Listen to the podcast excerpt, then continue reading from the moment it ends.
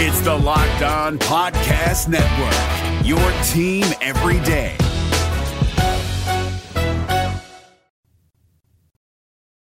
Coming up, Sam and I are going back and forth, giving you one cornerback and one receiver that fits the Vikings' needs from each round of the draft. And it's all coming up next on the draft edition of the football party. Locked On Sports Minnesota podcast. It's endless Minnesota Vikings talk with the diverse voices of your local experts. It's time for the Minnesota football party. It's your guys hanging out talking next level Vikings football. So join in with Pro Football Network's Arif Hassan, Locked On Vikings Luke Braun, Superior Sports Talks Luke Inman, and Vikings insider Sam Ekstrom, plus the biggest names in Minnesota football for the Minnesota Football Party. And it starts now.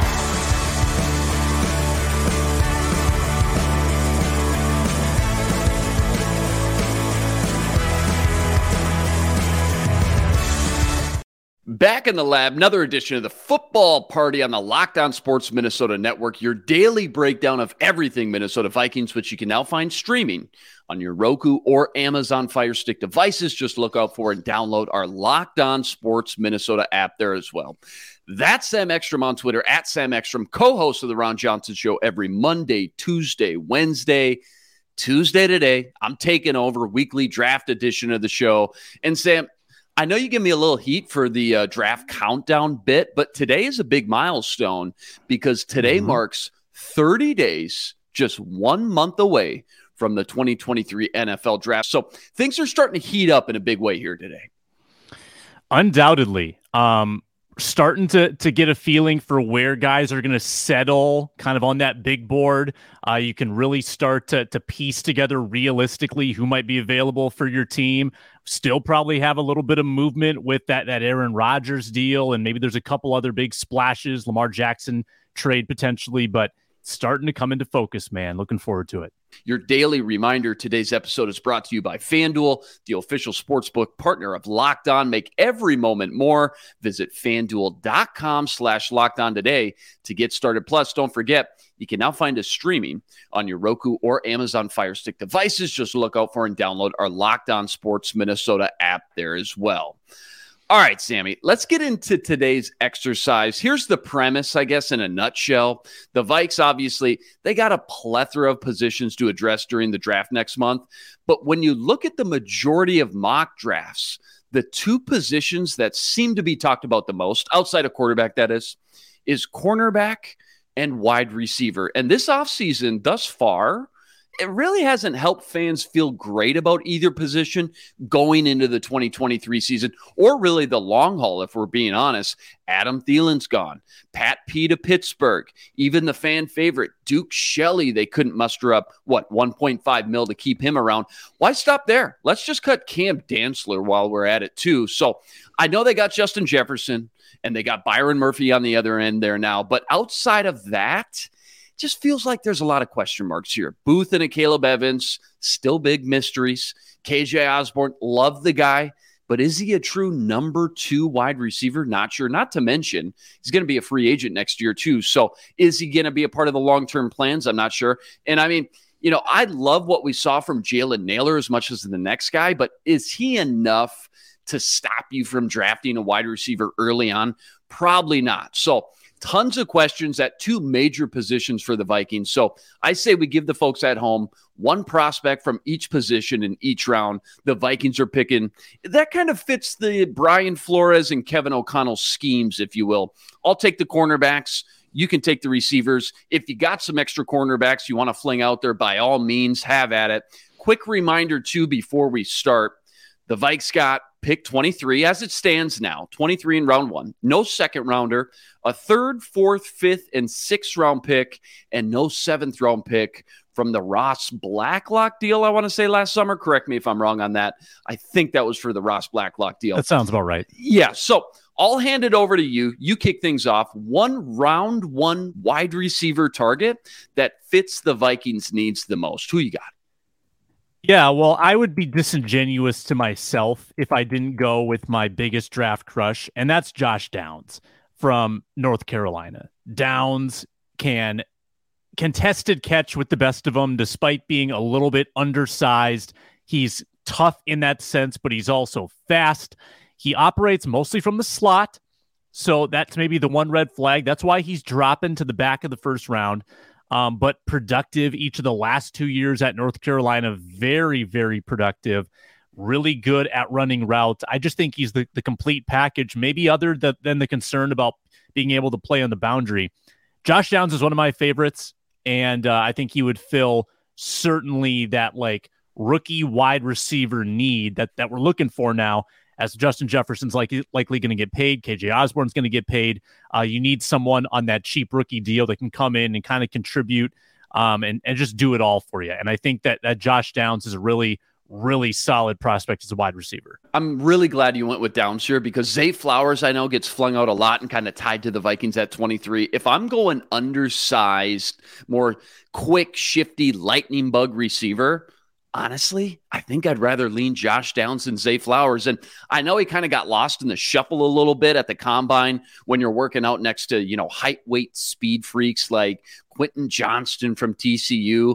But he did really affirm what makes him so special at the collegiate level. Outstanding burst and change of directions just to separate from defensive backs and get in and out of his routes. I think he had a top five 10 yard split. You mentioned it, production standpoint top three receiver in the class, period. Back to back 1,000 yard receiving seasons last year and averaged nearly 100 receptions in both seasons as well. So you mentioned it, ultra productive. And I just, I love the aggressiveness. I think it was Steve Smith was my player comp for him, under guys, but the guy thinks he's six foot five, 230. He plays with that feistiness and aggressiveness. And you mentioned it as well. He can go up and get it. Don't let that five nine stature fool you. So I'm really glad you went with him over Zay Flowers. Back to me, cornerback. A lot of options here. This cornerback class is loaded, especially in round one. My favorite draft crush maybe the dream scenario, probably Illinois' Devon Witherspoon, who, you know, originally, Sam, he was a lock top 10, 12 pick. Now it feels like he would be a huge outlier in the top half of round one, just in general, because you usually never see cornerbacks this light drafted that high. He showed up to Indy at only a buck 81. And again, just looking at the last 20 years or so, if he were to be drafted in the first half of round one, it would be a pretty big outlier, meaning maybe he could slip to the Vikings. You just never know, especially coming off this hamstring injury. I know that's kind of slowed down his entire kind of pre draft process, so to speak, seemed to plateau his draft stock and momentum a little bit. So he's the dream I don't care if he's only a buck 80. He plays tough as nails, flip on the tape, maybe the best click and close of anyone I've seen in years, probably the best pure man cover corner out there. In fact, and I put this in the new draft newsletter coming out this week. Quick plug on that. You can sign up for that over on the Locked On homepage. In 113 snaps and press coverage, Witherspoon allowed one yard last year. That's it. So he's the dream if he's gone, which I'm just mentally preparing for now, so I don't have another meltdown like I did last year with Kyle Hamilton. Another guy I love and I think would just thrive under Brian Flores, by the way, Deonte Banks from Maryland. He started out kind of buried on the list in the process, but as we just get closer and closer to draft weekend, he is constantly one of the first four cornerbacks you see in all the big name mock drafts, like the Mel Kipers, the Todd McShays, Daniel Jeremiah. The draft community really loves this kid and for good reason. Six foot, 197. He is by far one of the most physical cover corners in this entire class. And the other thing, Sam, this dude's a physical freak too. Check out the combine numbers 4 3 5 40, third fastest combine for any corner, seventh fastest 10 yard split, the highest vert of any cornerback in the entire combine, 42 inch vert. That's insane. And the second longest broad jump. So, according to next gen stats, he scored the highest athletic score of any cornerback in Indy. So he's not just one of these workout warriors. I mean, his tape's phenomenal. If Witherspoon is the best natural man cover corner, I think Deonte Banks is the second best man cover corner. The cons on him, you know, do a little bit more digging. He doesn't have elite length. You know, the arm length isn't like Julius Brents or some other guys. He's not nearly the same guy playing in zone coverage. And again, I think that's okay because Flores runs that heavy man scheme. And then lastly, he just really doesn't have a ton of tape or experience for being a 23 year old. He had the COVID year and then he had a shoulder injury. Otherwise, he probably would have came out a year earlier. But all in all, I just think when you look at the tape, matched with the physical skill set, the lower body explosiveness that we know Kwesi really covets just based off the guys he drafted last year. I think this is a guy who will really thrive in the NFL and flourish under Brian Flores for years to come. You get him on one side and Byron Murphy on the other. Watch out, man, because I think it just allows you to do so many things schematically, like putting Harrison Smith and Lewis Cine in the box more, where I think they can both run around and just make some big plays near the line of scrimmage. The more I watch, the more I love what I'm seeing. And I'd be more than satisfied with him at pick 23, especially over guys like Cam Smith Kelee Ringo. I just don't see the same type of production or skill set for being guys projected in round one and usually tied when you look at some of these mock drafts to the Vikings. That's just me personally at this point in the process. And then last thing, I, I just got to remind folks real quick. I say it every time. There is about eight to 10 teams legitimately picking right before the Vikes. They could all go corner. And you mentioned it last week, I think. It's just a position now where every team, they just can't have enough good ones when an offense lives in 11 personnel or is going to spread you out four or five wide. So Gonzalez from Oregon, he's long gone. Joey Porter Jr., I think he's long gone as well. Witherspoon, maybe he lasts. I'd put it at about 25, 30% chance at this point. But Banks, I think certainly he could get sniped right before the Vikes are on the clock at pick 23 2 with the Lions, Bucks, Seattle, and even Ravens all in play for a cornerback. Quick thoughts on round one cornerback, maybe your favorite round one guy before we get to uh, your round three wide receiver you think the Vikings should target. So, uh, like you, you've got a backup for your crush Witherspoon. Your backup is Banks. My, I don't think Witherspoon's going to be there. My, my crush is Banks, mm-hmm. and I'm trying to find a backup for Banks because you know, jo- Deonte Banks and Josh Downs are maybe my top favorite two favorite guys in the draft. Um, you kind of just you know poured some cold water on Cam Smith. Um, I jotted his name down sort of as an intriguing backup option as I looked for my sort of secondary choice. What what is your uh, hesitation with Cam Smith? Because I I he's not like huge, he's not super physical, but his 2021 was outstanding Little step back in 2022, but still pretty good. Um, can play a little inside outside. What is your kind of biggest gripe with Cam Smith, other than um, and I'm not talking about the golfer, like the, the golfer who went to play for LIV. Don't be confused yes, here. We all have gripes with with that Cam Smith, but no, what what's your deal with this guy? Of all the top options, and again, there's plenty of them. And you're right. Like early in this process, I circled Cam Smith and Kelee Ringo as guys that I would probably fall in love with. The more guys that I watch excel in man coverage, when I flipped on his tape, it didn't seem like he could really maintain press or off man coverage very well, especially down the boundary against some bigger bodied guys. Now, you mentioned it. The reason why he was so hyped to begin with, great 2021 tape. It just seemed like for whatever reason, he dipped down quite a bit, lost a lot of contested catches on those intermediate and deep routes. And I just worry about just the momentum heading into the draft. He just doesn't really get me as excited as a Deonte Banks or Devon Witherspoon. He's also only 181 as well, so a little bit lighter.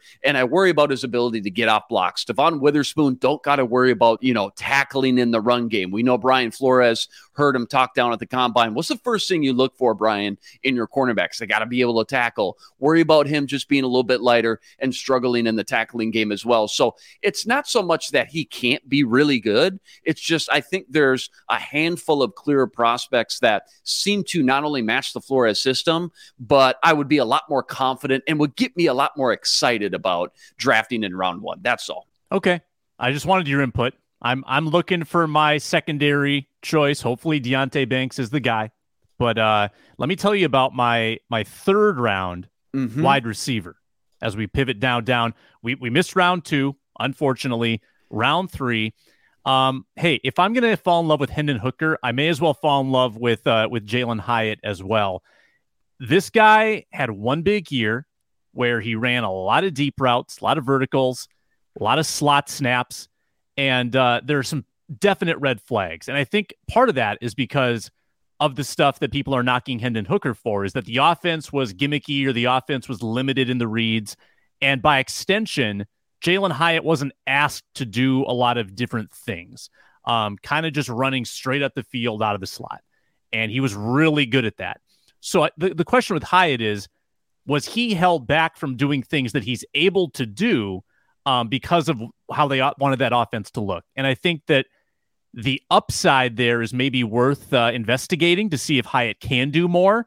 He's obviously got the speed and the hands, and he had one huge year at Tennessee last year. If you can get him in the third round, um, I think that would be kind of compelling. In round three, I would be all over it. He's more the smaller, quick, shifty guy. You mentioned the deep burner, got the 4 4 speed. Nobody scored more touchdowns, receiving touchdowns, than Jalin Hyatt last year. And I'm so sick of this. Well, the, the Tennessee offense is a little bit gimmicky. But all that Tennessee offense did was put up five touchdowns against the number one defense in the country. And that was Nick Saban's Alabama defense. So there's something special there. And I think Jalin Hyatt was one of the big reasons why. So I like Jalin Hyatt. I've seen him in the round one discussion.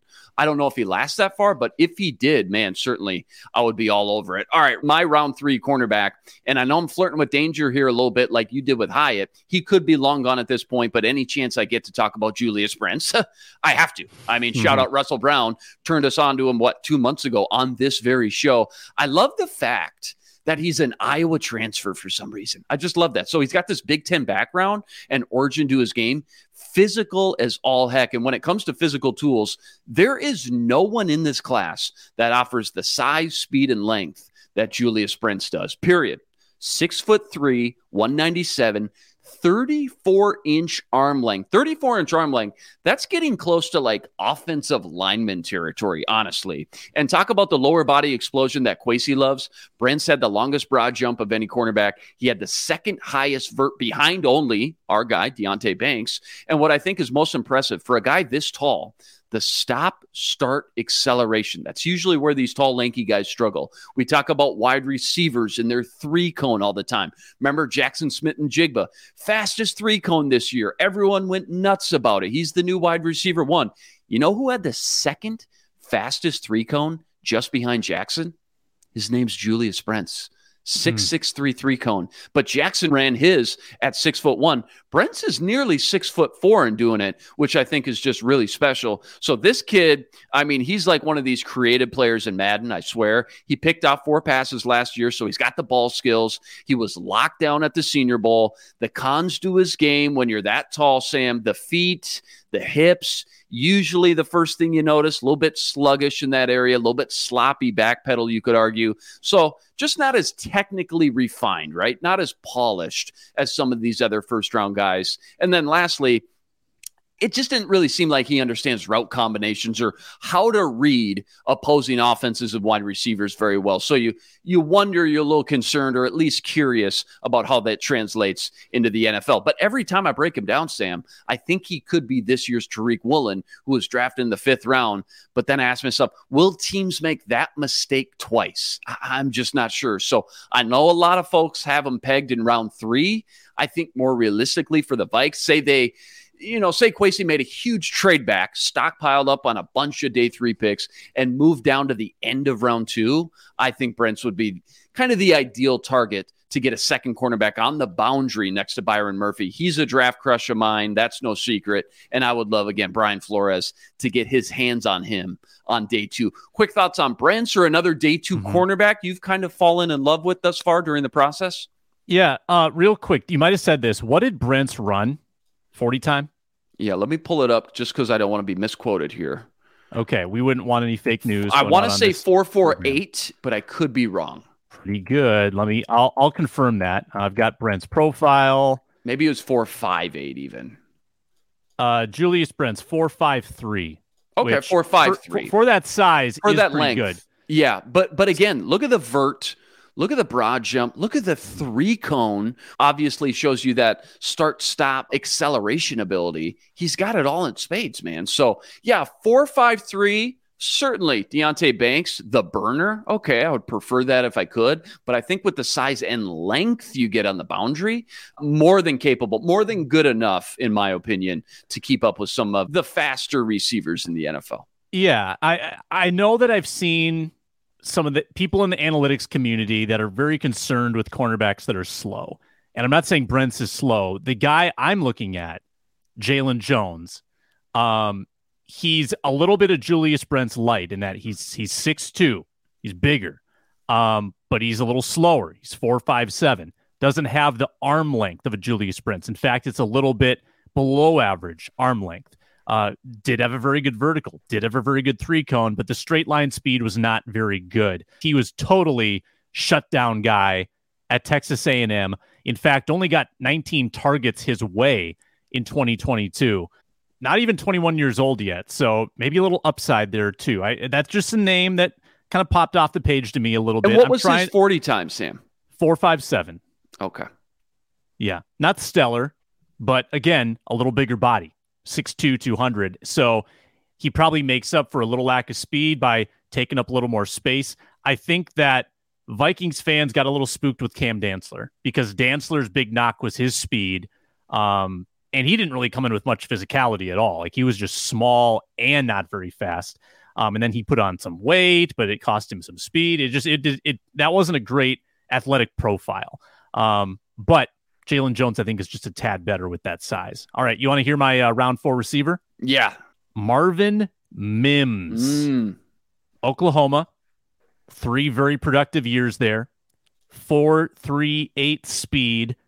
He can line up inside, he can line up outside. Um, you know, he's not huge, it's like 5'10.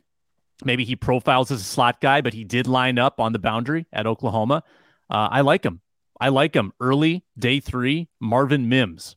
I have not watched one play of Marvin Mims, but I heard at the combine, after the combine, I should say, there was a lot of hype and buzz around him. Wasn't his 40 spectacular sub 4 4? Wasn't his vertical and broad jump and three cone, all that stuff off the charts? Yeah, Five no, foot he was 10? I think he was 438. 438 speed. That was the big one. Um, vertical and broad were phenomenal. I don't know how well you think that translates to wide receiver talent, but explosive. Very explosive. I think it goes to show how deep once you get past the first round, and we talk a lot about cornerbacks, I think it goes to show how deep these wide receivers are. Once you get past the Jaxon Smith, the Quentin Johnston, the Jordan Addison, you mentioned Jalin Hyatt could slip a little bit, Zay Flowers and Josh Downs. Nathaniel Dell from Houston Rashee Rice, two guys I'm really intrigued about. Cedric Tillman, the other Tennessee wide receiver. Marvin Mims, you just flung out in the fourth round. There's a ton of guys, and we haven't even tapped into the Senior Bowl guys who look good as well. There's a ton of guys on day three, and it just poses the question if you're Kwesi and KOC here, what's the mindset?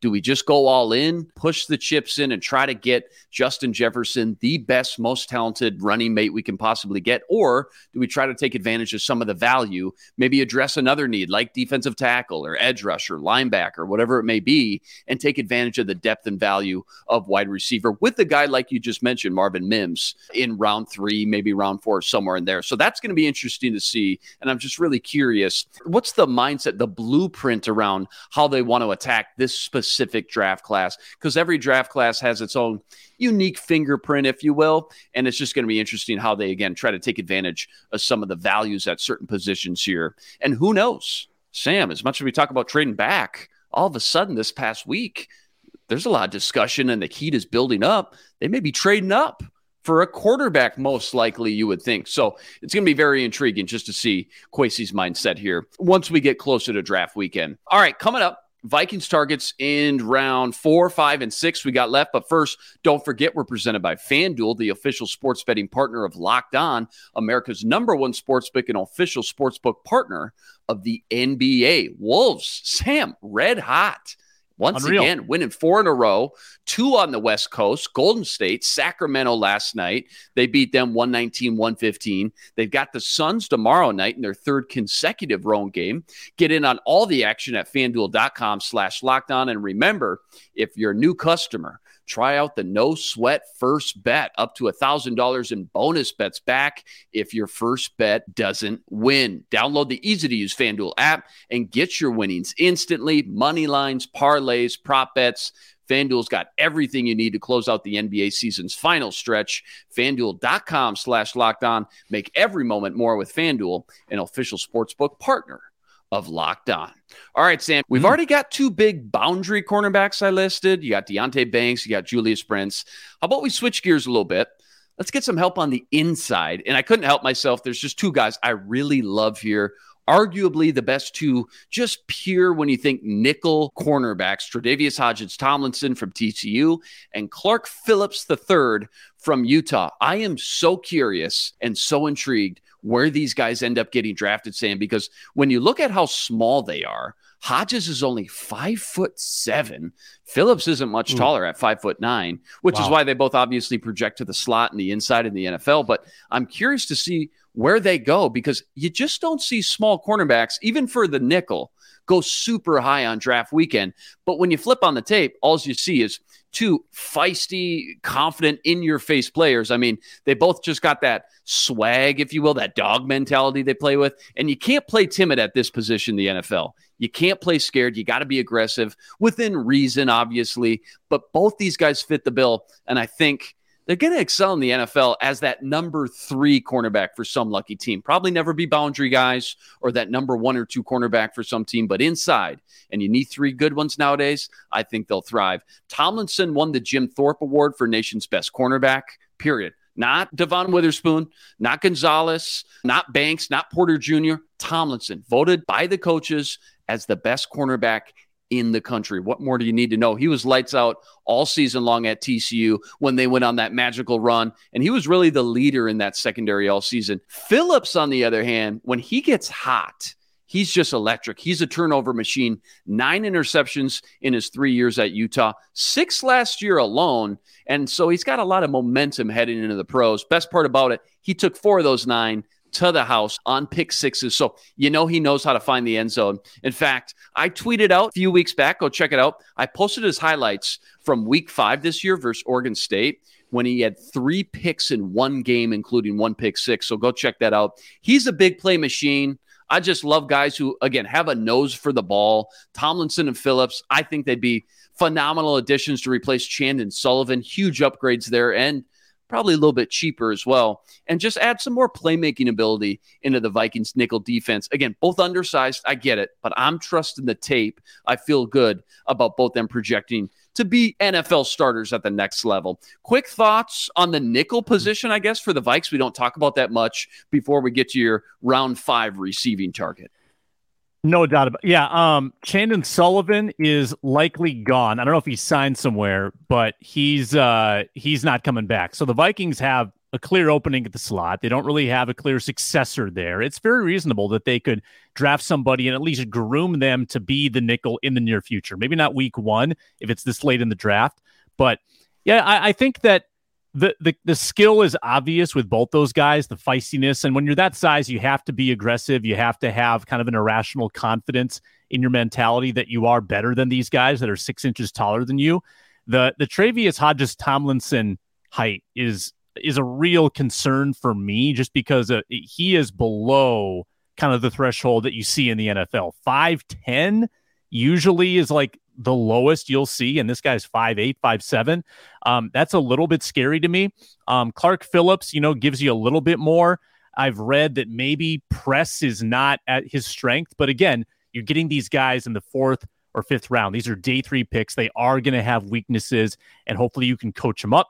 You can find a role for them, um, and you can craft, you know, those those formations around what they are able to do. So I I like players that kind of play bigger than they are.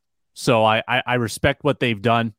And I obviously go in eyes wide open that okay, it might not be perfect when you're that size. Yeah, I, like you said, at the, at this point in the draft, when you're mm-hmm. getting into day three, certainly beggars can't be choosers. I just think I'm with you. Certainly, ideally, loving to be six foot three, but you can't be that small five foot seven and win the Jim Thorpe Award for being the nation's best cornerback without being amazing at your job. And I just think both these guys are just football players when you watch the tape. So I'm with you. Certainly concerning. Hopefully, if anything, though, that'll just cause them to get pushed down a little bit and fall in the Vikings' lap in rounds four or five, somewhere in that, because we certainly both know they need some help and just extra bodies, some youth, some fresh legs with Chandon Sullivan gone and Duke Shelley as well, and just so many other bodies came to answer. They just need help everywhere. But cornerback specifically, I'm thinking about the nickel and what Brian Flores likes to do. And I just don't know who they're going to plug in there at this point right now today.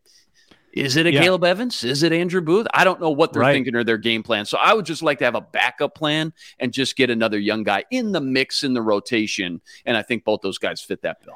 Yeah, and and everyone says how hard the nickel is to learn. Like it's Right. it's not it's not a position that yields a lot of money. Like nickel corners don't really get paid, Which doesn't make any sense, right? I know you're on the field 75% of the time, and it's a really tough position to learn, and you have to tackle more and occasionally blitz. Um, there's a lot of responsibility that comes with that. This is not a uh, a nickel guy, but I had written down just kind of you know back of the napkin. Riley Moss uh, out of Iowa, super intriguing to me. Just with the amount he played for five years at Iowa, he's 23. He's on the older side, but ran a 4.45. He's 6'1", 190, so he's not he's not a small guy. Um, seems like he had a pretty productive career and a really good conference, and he, he it's not like he's an outlier. He was good for a long time. Do you have any opinions on Moss?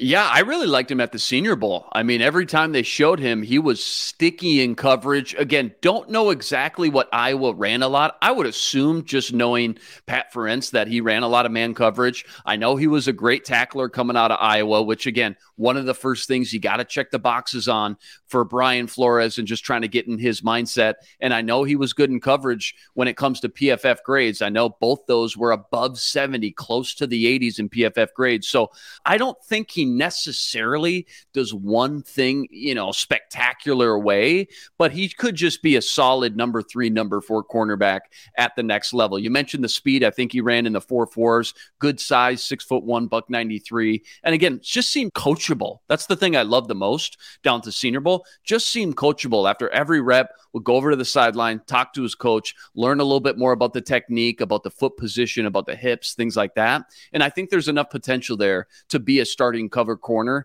in the NFL. Again, even if it is that number three or number four guy, I'm intrigued to see where he goes. I've seen his name, honestly, Sam, as high as the third round, and I've seen it as low as the sixth round. So again, I think it just goes to show there is just such a wide net casted on these cornerbacks. It's really going to be on draft weekend, kind of pick your flavor. And as we all know, just watching and following the draft for so many years, it only takes one team to fall in love with a certain guy to make you sit back and go, Whoa, this guy got drafted when? Holy smokes, a lot higher than I thought. Is Riley Moss that guy? I have no idea. Time will tell. But I think he's certainly in that mix in that second, third tier of cornerbacks. Okay. Um, I've got a fifth round receiver for you. His name is Jalen Marino Cropper, Fresno State product, six feet, 180. What I like about him is that I've read about a lot of prospects that they're burners. Like, you know, Jalin Hyatt, for instance. Ah, he can run really fast. He's going to stretch the defense, kind of unrefined as a route runner. Well, with Moreno-Cropper, maybe a little bit less physically impressive, but he's got the route running tools. And he was kind of a slot guy in 2020, 2021. Then he played boundary in 2022 and actually had his career best season, over a thousand yards for Fresno State. So can play in and out, and they, he's got really, really high level route running ability. Um, so Jalen Moreno-Cropper out of Fresno State. This is now getting into the fifth round.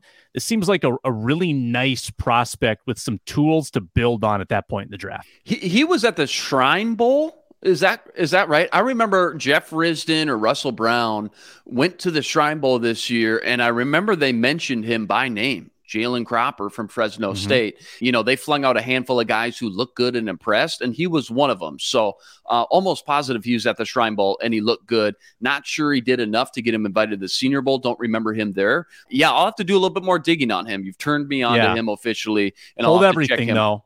I just read the PFF player comp on him. Uh oh. Ihmir Smith-Marsette. Uh Should I oh. take should I take it all back? Stop it. I was hoping you would uh, fling out Jonathan Mingo from Ole Miss because speaking of the Senior Bowl and the Shrine Bowl, things like that, remember I talked so highly of Julius Brents. He was the guy, the only guy that gave Julius Brent some fits down there, Jonathan Mingo. And I just love Hmm. his versatility, his, his physicality, and athleticism. And when you look at the RAS scores next to each other, he's got a better RAS score than A.J. Brown, another former Ole Miss receiver who's been doing pretty good in the NFL thus far. Let's just say that. So I love thinking about at this point in the draft the height, weight, speed kind of guys on the boundary opposite of Justin Jefferson, one to just take advantages of those double coverages and the one on one looks defenses are going to give you. Mingo seems like one of those guys in the fourth, fifth round that I feel like, honestly, just looking at his, his body of work and, and what he did at the combine, feel like honestly any other year we'd be talking about him at least in the third round, maybe fourth round, somewhere yeah. like that. Seems like now you we're talking about these guys in the fifth, maybe even sixth round. Again, just so many of these guys. In fact, I hope if the Vikings can trade back and stockpile just a couple extra picks, they double dip at at least one of these positions, just knowing how deep and how much value you're getting compared to any other years. So whether it's two wide receivers or two cornerbacks, I really hope they take advantage of some of this depth. Uh, my fifth round corner to circle at home, I really love as we just kind of, again, like you said, get deeper in the weeds here. Alabama's Eli Ricks.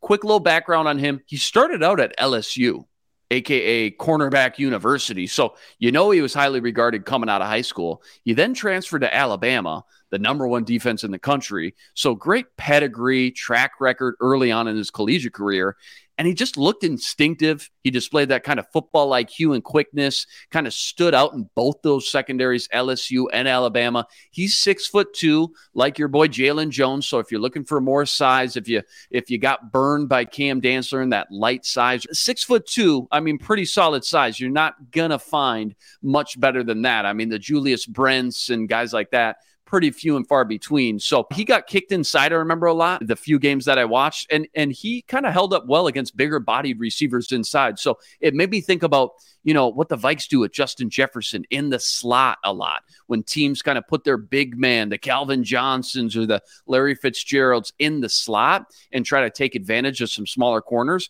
Rick's maybe a guy that could transition well there and keep up just physically with the size and speed. So I know he's raw from just a technique standpoint.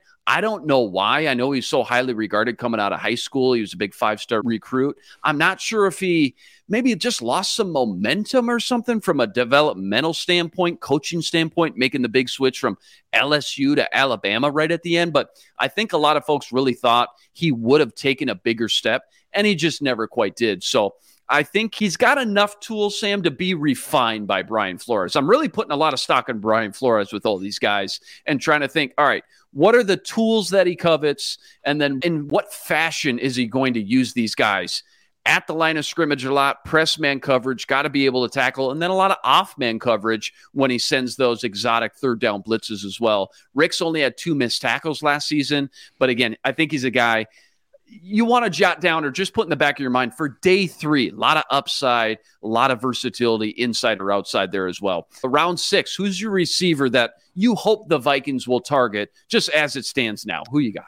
Yeah, my, th- this guy you turned me on to Princeton product. Kwesi loves Princeton. Andre Iosivas, super fast, super tall, super smart, Ivy League, obviously. Um, that's all you need to know. Andre Iosivas we flung him out about what five weeks ago after the oh, yeah. Senior Bowl, dude. We were on I, early. I am so curious again. I could say this for almost all these guys. I'm so curious again where he goes because again the height, weight, speed guys seem to be I don't say overdrafted, but seem to uh, teams and GMs and coaches and scouts love to gamble on those guys a little bit more, and they don't always pan out.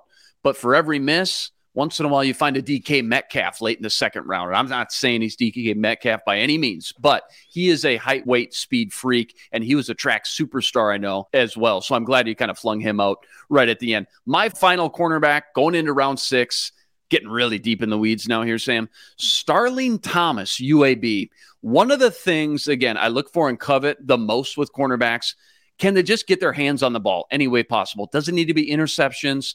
I just want pass breakups, pass deflections, etc. More times than not, that will always translate into the NFL. In fact, it's one of the reasons, if you remember, I was so excited about Jeff Gladney, especially working with Mike Zimmer. He led the nation at TCU in pass breakups the year he came out. So I thought he was going to be really special. But Starling Thomas, for being a guy, it just doesn't seem a lot of people talk about. He finished with 17 pass breakups. That was top 10 in the country. He got invited to the Shrine Bowl. He balled out there. He was on Bruce Feldman's freak list last summer. He won Alabama's 100 meter dash in high school. He was clocked at 24 miles per hour on the GPS, which when we first started flinging these numbers out, like GPS and miles per hour, Sam, you remember a few months ago, I didn't really know what to compare it to. And then I started to realize 22, 23 is really fast. This is the fastest GPS time speed I've seen. Starling Thomas, 24 miles per hour, according to Bruce Feldman's freak list. That's the fastest I've seen. So that's absolutely insane. Really good impress man coverage. Again, kind of his bread and butter, if you will. Obviously, played lower competition. That's going to push him down quite a bit. But you flip on the tape versus LSU, I thought he held his own between that and the Shrine game. He's kind of proven to me now he can at least hold up with some of the best in the nation. So I think the track speed is also going to be a really nice addition to maybe the special teams room and give Jalen Reagor just some more competition back there. I think that's the last kind of wild card thing that we need to think about with all these corners and wide receivers. Who's the guys that can play special teams, whether it's punt return or kick mm-hmm. return, who can excel in that area and just give Jalen Reagor a little bit more, uh, again, stiff competition. So I know it's round six now, but Starling Thomas, UAB, jot that name down. Uh, as we wrap up here, Sam, quick question. I'm going to put you on the hot seat. Yeah. You think I've also got likely- a day three wild card. Your guy, Starling Thomas, my guy, Jakorian Bennett, one of only two corners to outrun Deonte Banks in the 40. Wow. And he's his teammate. He's he's Deonte Banks was on one side, Jakorian Bennett was on the other side, both with four three speed. Uh, he's almost 23. He's a little undersized, 5'11, but he's blazing fast and he's really good in man. Jakorian Bennett. Maryland, what's in the water over at Maryland? Holy How are they smokes, not better? Man. Maryland and like Cincinnati had just some combine freaks this year.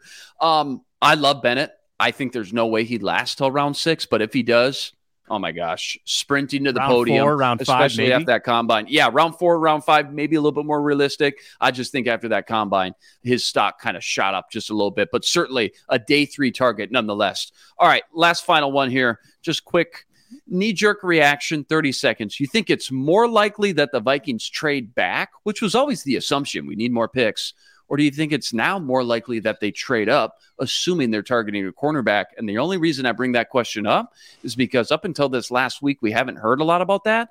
But all of a sudden, the last few days, you're hearing so much coming out from Kwesi and the front office and the scouting staff in KOC doing a lot of homework and a lot of due diligence on these big quarterbacks in this year's draft class. What do you think's more likely at this point, Sam? Trading back for extra picks or trading up for a big swing, home run type of swing on a possible quarterback. What do you think? Uh, this is an impossible question because, first of all, we barely know Kwesi's tendencies in the draft. Now, through through one draft, what what would you say his tendency is? Trade back, right? Like like that's what he showed in year one. We don't know if he has has it in him yet. I think Kwesi is completely driven by value.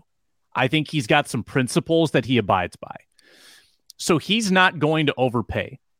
Like he's got his formulas, he's got his little windows to say, okay, like if we can trade up to this window of picks, um, then we're suddenly getting value if we only give up this amount. Like he's got the formula in in his brain or on his uh, spreadsheet, and I don't think he pulls the trigger. And he may not know if he's pulling the trigger until draft day to see if the value is right.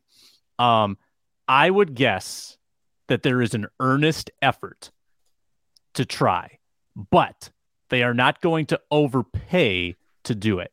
Um, and that might limit them. There might be teams that are willing to pony up more if there's a bidding war. Um, I'm not sure Kwesi's the guy who's going to sacrifice that and lose the trade, quote unquote. So I, I, I'm going to say no. I'm going to say that in the end, they will not. And then they'll trade back. I totally think you're right. He is totally the analytical wizard, right? He's all about value. I know you mentioned, well, we know he can trade back. Can he trade up? Well, he traded up for it was either Brian Asamoah or Akayleb Evans. I know he targeted one of those guys and moved up a little bit. And I know we're talking fourth round now, so not nearly as impactful, but he has shown the ability to move up when he does target a guy. I think you're right. At the end of the day, it's just all going to come down to value. And if they fall in love with the right quarterback, Do they fall in love? Is he just a guy just to draft a guy? Or is he a guy that we truly think could be special under our system? Let KOC develop him exactly why we brought and hired KOC in in the first place. Find a young quarterback, get him on that cheap rookie deal so you actually have money to build a good team around these guys. But do they fall in love with that guy? I'm just not sure, Sam. And obviously, we're not going to know until draft weekend. And even after draft weekend, we still may not know the answer. Just because they didn't trade up doesn't mean they didn't fall in love with one. They just couldn't maybe get a deal done. And I would assume if a guy like Will Levis, for example, fell past, you know, the Raiders and the Titans at 11, then maybe Kwesi's radar starts to, you know, go off a little bit. He starts to pick up the phone, see what it costs to move up 10 spots in round one, get up to 12, 13, 14 range. And maybe a guy like Will Levis is a guy that he targets. Or maybe our guy Hendon Hooker, Sam. You never know. Hey, did you see Mock the new mock draft five. today? Who, Did you whose see the mock new- was that? Tannenbaum, Mike Tannenbaum, former Okay. Jets GM. I think he works for ESPN now. Fan of the show, obviously. Huge fan of the show. Big fan of the show. Loves to call in. Um, had Hendon Hooker going top five, number five to the Seattle Seahawks in his latest mock draft. Got to go check that out. Every mock, so that's obviously you know the number one bullet point. It's going to raise a lot of eyebrows, a lot of water cooler talk today at work. But the other two things I always look for in these mocks, Sam, where does Jalen Carter go, and where does Bijan Robinson go? because Bijan's such a wild card. He's a top five prospect in the class, but he's a running back. So how far does he fall? think he had Bijan going 19 to the Bucks and Jalen Carter for as much off the field issues that he's had. I think the premise is word on the street. He's still going to go top 10. Would be a shame. You know, the Lions or the Bears ended up getting him because I think they're getting a steal of the deal if they can keep him, you know, on the straight and narrow off the field. But I think he had Jalen Carter slipping the furthest I've seen. I think it was into the teens somewhere, maybe 11 to the Titans somewhere in there, but I haven't seen him fall out of the top 10. So very interesting mock draft there today from Mike Tannenbaum. Check that out on ESPN. Uh, Sam, great list per usual. I knew you'd come with the heat. You gave me a little bit of homework today. I jotted a few names down. I got to go check some of these guys out on day three that you flung out, but a good exercise again to just kind of showcase multiple options that we always talk about. Well, who's the first round guy? You look at the first round on every mock draft and you go, all right, that's it. Who's the other realistic guys that fit these schemes that Brian Flores wants to run, a lot of man coverage that KOC wants to run in his offense? And I think today we did a pretty good job of flinging those guys out, don't you think? Yeah, I thought that was thorough. I think whoever listened to this show, thank you for listening. I think you've got uh, a lot of names circulating in your head, and hopefully we've uh, you know passed on our crushes to you, and now they're All right. yours. We'll share. All, all right, one last hot seat here, Sam. Final answer. Vikes pick, pick 23. Is it a wide receiver or is it a cornerback? What's your gut say right now? I mean, sleeping on defensive line a little bit. Like we didn't For talk sure. today. Today was not a defensive line show. 100%. still I think is very much a need for down the road. Like if you if you draft defensive line, it's probably a stashing situation or a like a sub package situation for one year.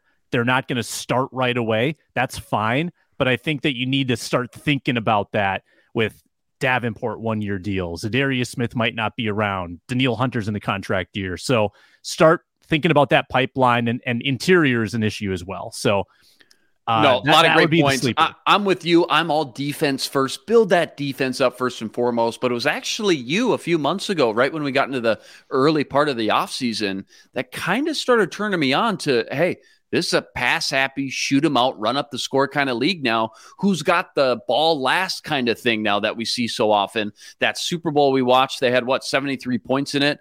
Tells you everything you need to know. Maybe the Vikings need to flip the script here and just double down on receiver and get Justin Jefferson a running mate next to TJ Hockenson. Like when we look back four or five years from now, is this the point we say, man, they should have invested in offense and just got with the times? Because as much as we talk about drafting a wide receiver in round one as a luxury, I think we really need to change that mindset leading up to the draft here, these final four or five weeks, and understand that nowadays I think wide receiver may be just as important as any other position now, like cornerback, like defensive line, as you mentioned, if not more, because it's already exploded into an offensive league the last, what, what would you say, decade or so since they changed these rules. But to be yeah. honest, I just don't see it changing anytime soon. Usually there's ebbs and flows with things like this. The defense will eventually catch back up and turn things around. But as of now, I see the next five, ten years minimum being an offensive league like it is now. So maybe just getting ahead of it early, knowing that we're still early in the KOC era and just him being, you know, an offensive minded coach. I just think it makes a lot of sense when you look at all the factors and variables at play. But certainly, Brian Flores has something to say in that discussion, and he's looking around going, hey, I need some toys here too. Didn't you let Mike Zimmer draft a cornerback every year in round one, like seven years in a row? Now that I show up, you can't do that.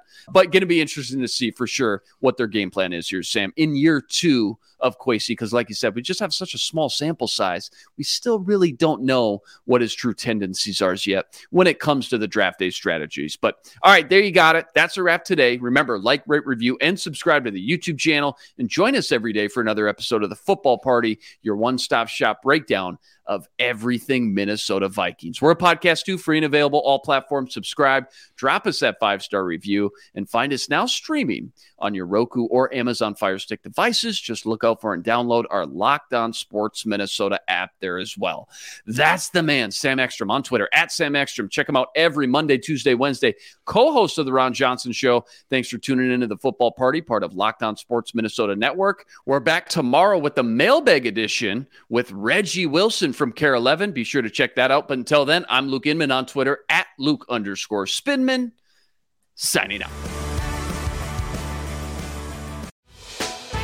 Hey, Prime members, you can listen to this locked on podcast ad free on Amazon Music. Download the Amazon Music app today.